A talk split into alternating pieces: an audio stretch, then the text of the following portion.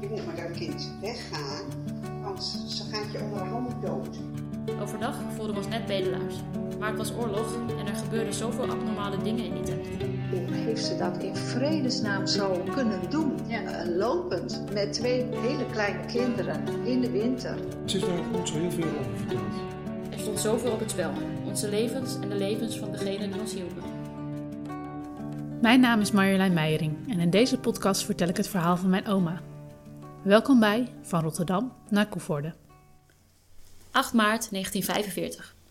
Dit werd onze laatste dag. Het werd voor mij steeds bekender terrein. We hebben bij een familie blauwgeers gegeten en die familie kende mijn schoonvader.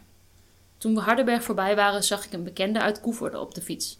Het was Lies Pasveer, die voor het Hoge Land correspondente was en haar adressen langs ging. Het Hoge Land zegt mij niks, maar het zegt Huip Minderhout wel wat. Is dat een Hoogland? Nee, het was geen. Het was een, eh, ze hadden een tehuis, dacht ik, het Hoogland. Een tehuis voor uh, zwakzinnigen of voor. Oké. Ik weet niet Het precies. staat hier, ze was correspon- correspondente voor het Hoge Land en ze ging haar adressen langs. Zo'n dat Hoge Land had heel veel eh, abonnees, donateurs. En dat waren die adressen. Oh. Die, werden dus, en die kregen dus het blad. Want in die tijd Ah. werd dat blad, in die oorlogstijd, werd dat blad dus gedistribueerd door, door contactpersonen. Ja. En ze krijgen meteen ook de lunch van Lies Pasveer. Zo zegt mijn oma. Eh, ze, ga- ze had een lunchpakket bij ons en ze gaf direct haar lunchpakket aan ons. Hier hebben jullie wat, hoef je niet te vragen aan een ander. Ze zijn bijna bij Koevoorde. Daar wonen de ouders van mijn opa, Jan Berends en Derkina Berends Fox. Ze wonen aan de Van Heutsingel, vlakbij het station. Maar pa en ma Berends, zoals mijn oma ze noemt, hebben geen idee dat hun schoondochter op dat moment met hun twee kleinkinderen vlakbij Koevoorde loopt. Sinds de spoorwegstaking is er nauwelijks contact meer geweest met hun zoon en schoondochter in Rotterdam. Ze hebben zelfs hun kleindochter nog nooit gezien. En of ze het geboortekaartje van tante Meta hebben ontvangen, dat betwijfel ik. In Pinksteren 1944 zijn mijn opa en oma nog wel in Koevoorde geweest met kleine Jan. En mijn oma was toen ook al zwanger van tante Meta. Ah, moet je nagaan dat ze in de oorlog nog met de trein van Rotterdam naar Koevoorde zijn geweest. Ja. ja Omdat natuurlijk, eh, Jan was geboren hè, in, 1943. Dus ja, ja, Jan was naar opa ook vernoemd, hè, naar, naar papa's vader. Dus, ja. ja. dus toen was ze, denk ik, heel pril zwanger van mij, in 1944. Dus toen hebben ze dat wel verteld. Maar of opa en oma geweten hebben dat ik geboren ben, dat denk ik niet. Ja, dan moet ze al een brief gestuurd hebben en of die aan is gekomen, dan is Ja, dan weer de ja. vraag. Pa en ma Berends krijgen wel een kleine waarschuwing dat er bezoek op komst is.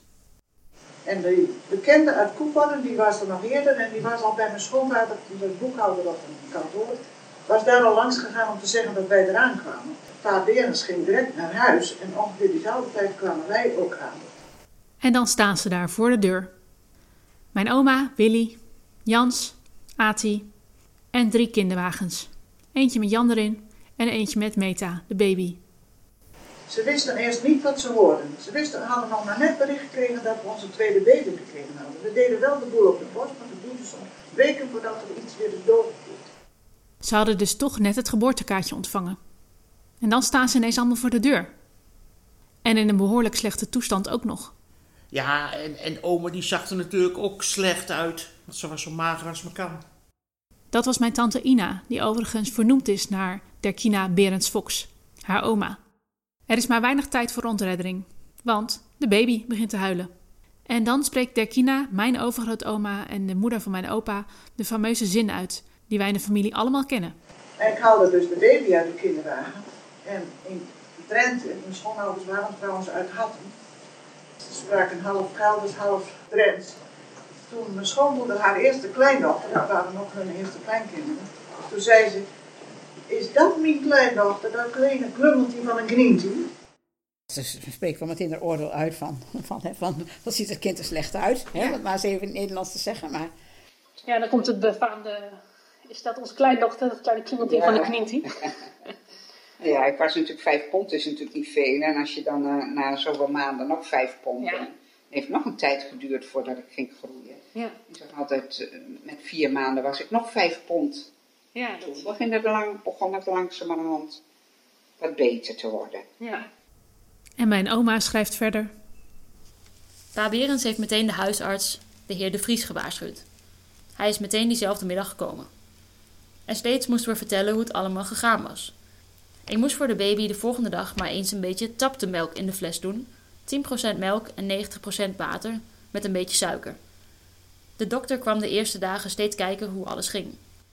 Dokter De Vries, eh, waarschijnlijk is het toen al heel ernstig geweest, want dokter De Vries kwam iedere dag.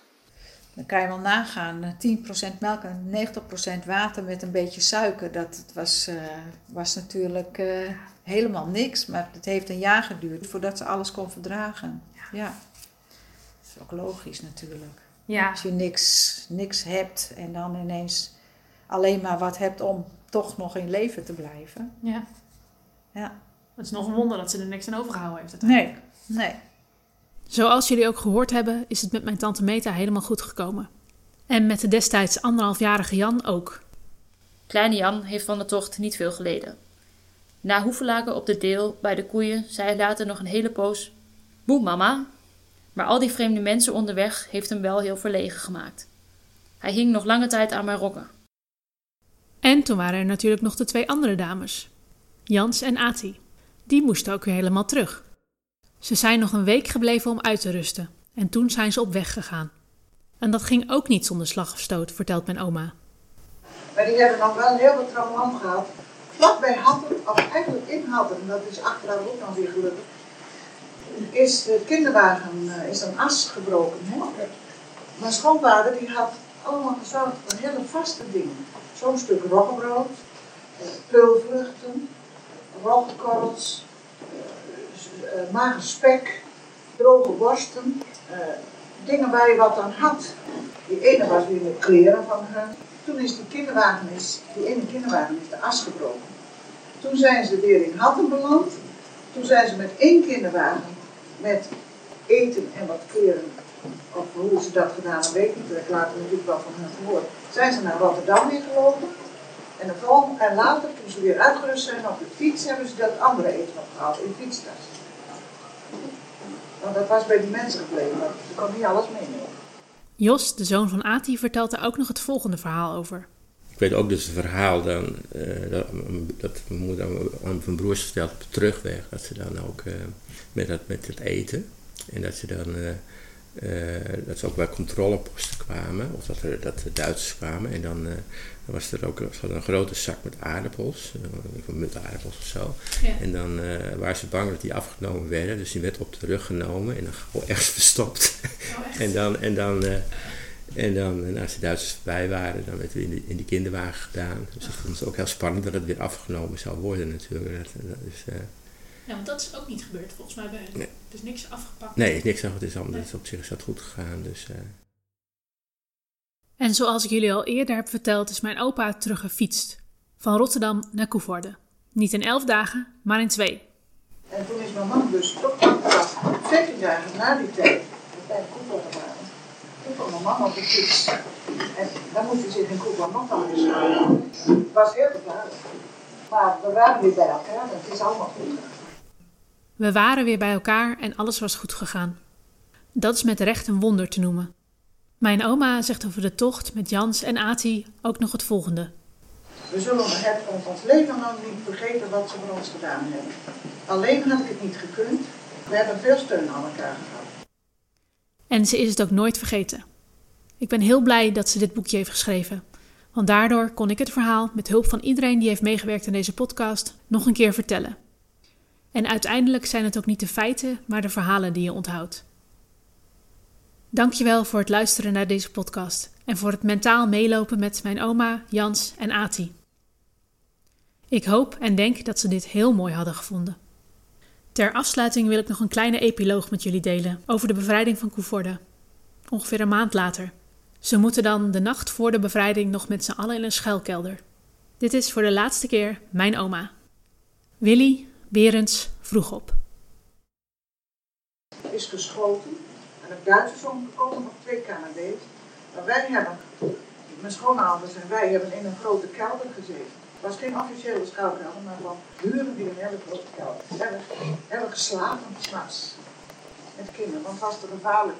We hebben in Koevoorn op 5 april de bevrijding al meegemaakt. Daar uit de buurt was Koevoorn het eerste bevrijd. We zitten aan de Duitse grens. En 5 april is aan die kant van de brug al bevrijd. En de Duitsers hadden belangrijke bruggen op, opgeblazen. En 6 april waren wij bevrijd.